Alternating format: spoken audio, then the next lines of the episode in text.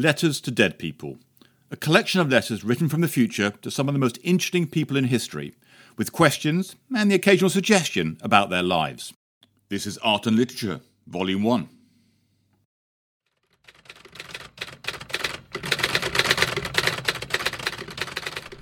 Letter to Enid Blyton, Green Hedges, Beaconsfield, Buckinghamshire, United Kingdom. Targeted delivery date June 1957. Dear Enid, I am delighted to be able to reach you and hope you have time to read my letter, given the prolific rate at which you are writing. Up to 50 books a year, that's astounding. With all that writing, isn't using a typewriter on your lap rather uncomfortable? Aren't there any desks at Green Hedges? Anyway, that aside, you might actually also be interested to hear that even now, today, you're in the top five of translated authors. Now, personally, I particularly have enjoyed what we might call your gang series books. You know, Secret Seven, and my personal favourite, The Famous Five. Unfortunately, today, a gang series would be seen very differently. Maybe with Julian and Dick running a county lines operation, Georgina, he slash him, being given an ASBO for dog napping, and her parents being accused of nutritional deprivation due to the withdrawal of ice cream privileges. But hey, you know, times change. Now, I know that even for a prolific writer like yourself, getting everything you write published has been challenging. It's a shame that some of your other drafts for series never saw the light of day and, in general, have been lost. While perhaps Two Go on a Rave in Manchester was unlikely to find a wide audience, I did have high hopes for three astrologers go for a stroll near Babylon, although I guess maybe it would have been judged as a rehash of previous material. 13 Go Wild in a Bread Factory was a clever title, I must admit, although possibly had limited scope for plot expansion. However, I loved the concept for 27 people riding a car to the seaside. And I'm delighted to tell you that actually an early draft manuscript was recently discovered uh, leading to the Guinness Book of Records entry for 27 people at a classic mini. Probably the one I really wish you had pursued was your planned series about a boy called Harold Potter, named after your real friend Mary Potter. He had magical powers to create unlimited quantities of ginger beer and sandwiches. I really think you could have made something of that. Anyway, all the best, Timothy Swift.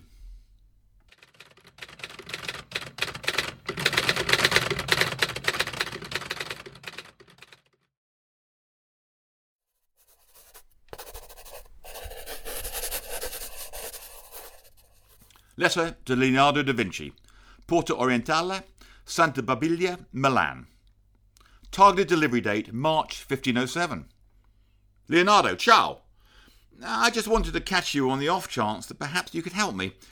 When you were at your first school, thinking back, age maybe between five and eight years old, is there any chance you brought home any paintings that you'd done? Maybe just some coloured in sketches or something, even if not complete anatomical studies. Nowadays, for parents, such paintings all seem to be stuck on the refrigerator for a few years. D- don't worry what a refrigerator actually is, it's irrelevant. Later, the pictures end up in a box in the attic. And when the children go off to university, the parents want to throw them away, but the kids won't let them. Typically, of course, the kids never come back and collect them either. I don't suppose your parents kept any in the attic, did they? I do know that you kept very detailed notebooks yourself, so perhaps even you have one or two of these early works squirreled away somewhere? I asked is just because uh, a couple of art historians that I know here would love to see whether they could determine your talent developing at a young age. You know, determinations of weight of stroke, subject matter, colour renditions, etc. All purely scholarly stuff, I'm sure you understand. That, and to be honest, I'm a bit short of cash right now, so anything you could find could come in handy. Anyway, many thanks. Timothy Swift.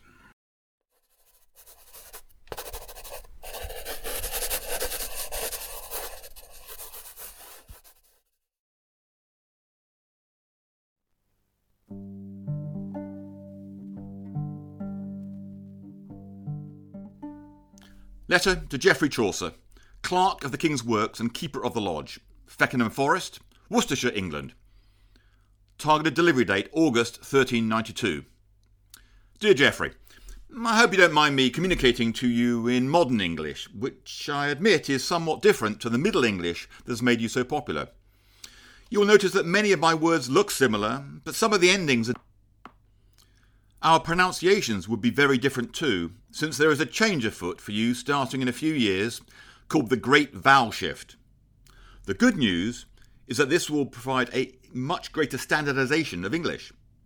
The bad news is that it creates the bane of many a school pupil's English literature course, trying to understand what the hell you wrote. Take your seminal work, for instance, the Canterbury Tales. Look, I know that many of the tales were reworks of earlier stories, but the framing, wow, that was novel. Nobody has ever created such a distinctive framing arc as a pilgrim group travelling to Canterbury to visit the shrine of Thomas Becket and then embedding the stories within it. Pure genius. Now, I'm sure you've planned out this whole project thoroughly, but I would make a few points if I may. Number one. According to your general prologue, there are 29 pilgrims, and I believe you want to record four tales from each two on the way to the shrine, two on the way back. Hopefully, you don't need me to do the math, but that's 116 tales. And look, I know you're a busy man with being uh, the clerk of the King's works, including all the repairs that you have to organise for the various royal palaces, etc. And I think you've been squeezing the writing in now for about five years between that. And so far, you've managed to finish about 25 tales. And only the nun has got a second tale, uh, let alone anyone having four. I mean, have you really thought this through? Not wishing to state the obvious, um, but given that you're already in your 50s, and you probably know better than I what the life expectancy is in the 14th century, uh, maybe you kind of need to wake up and smell the coffee. Hmm, actually, given the date, that won't work. Um, try sniffing some malted grains then. By the way, am I right in thinking that your main scrivener is one Adam Pinkhurst?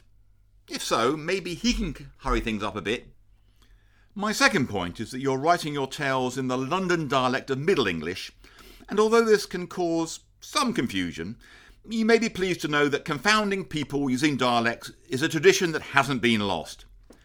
Many a puzzled tourist to London town have been told that their hotel room is up the apple and pears, to give reception, a call on the dog and bone should they need anything, and then they need to cough up a monkey in terms of the bees and honey when it comes time to settle their Jack and Jill let's just say it separates the true travellers from the grockles, something that I'm sure will resonate with you.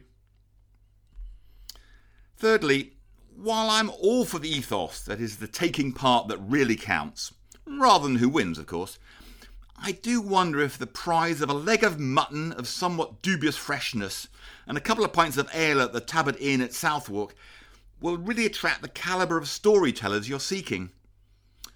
Maybe throw in a couple of tickets for the winner, along with their significant other, chosen by a public vote off, of course, to the Tower of London, as well.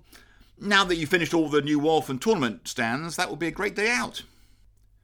A further point is that the Miller's Tale certainly causes a reasonable amount of shock and surprise at what goes on. To be honest, I'd be surprised if people didn't turn white while hearing it. Well, perhaps a whiter shade of pale at least. Far be it from me to proffer any lines that might be worthy of inclusion in what will become your magnus opus. So instead, I've lifted and tweaked a few lines from a modern dialect driven poet, Pam Ayres. A traveller gave me a friendship cake.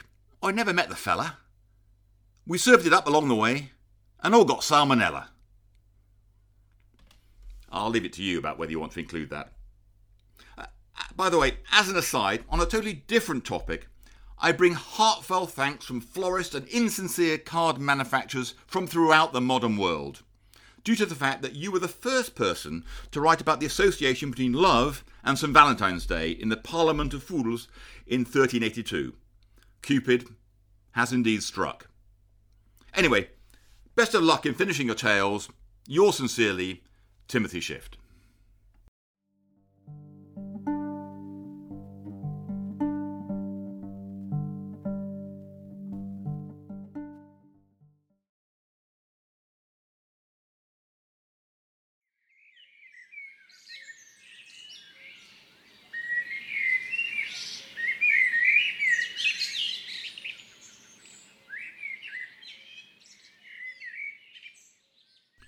Letter to Lancelot Capability Brown, The Gardens at Stowe, Buckinghamshire, England. Targeted delivery date March 1741. Dear Lancelot, First of all, I hope this letter reaches you successfully, since my first attempt went to a 12th century knight who I doubt would have understood much of what I was talking about. Anyway, assuming you receive this, congratulations on being made head gardener at Stowe, with a princely annual salary of £25. You must be cock a hoop. It's a real step up in your career at the age of just 24. Now, I'm sure you're starting to plan out your ideas, so I thought this might be a good time to review the results of your earlier commission to Mrs. Ethel Jones of Lovell, Buckinghamshire. Now, I know Ethel was overjoyed with your transformation of the back garden of her, of her one up, one down terraced house. In particular, she loved the group of garden gnomes, the one hole crazy golf feature with miniature windmill, the water bath made out of a recycled bedpan, and not forgetting the George II style bird feeders. Fantastic work. As well as that earlier commission went, I do wonder if perhaps you might need to revise your plans as you look at the more ambitious projects you'll need in your new job. For example, firstly, I just don't think the gnomes idea will scale up. You would need thousands of them at Stowe to create the same effect. The supply chain for producing them would be a nightmare. And I know the little darlings look kind of cute, especially the fellow with the fishing rod, but I'd recommend you look at something else. Perhaps use small clumps of trees in a group. At a distance, they could have the same effect as a group of gnomes. And while the sustainability credentials for recycling domestic items of water features is high, maybe you could take that a step further in scale and just go back to nature. Perhaps try out natural streams leading to lakes, Get rid of all that formality. See how it works out. The crazy golf idea was indeed good for entertainment. But also, how about taking that miniaturization centric approach even further? Your clientele in their large fancy houses would love the idea of miniaturized versions of houses and chapels and temples, etc. You could squeeze one into a corner where the scale is hard to judge. Look, sounds a bit of a folly, I know, but but give it a go anyway. However, those bird feeders that allow the seeds to be eaten out of the mouth, nose, and ears of George II are great. You should stick those everywhere, at least one every 30 yards or so. I hope you don't mind the above suggestions and feel free to ignore any that you don't think will work out. And I know how you like to describe a garden as having a capability to improve. You know, that's a nice mantra. Perhaps as a nickname, it might stick. Yours sincerely, Timothy Swift.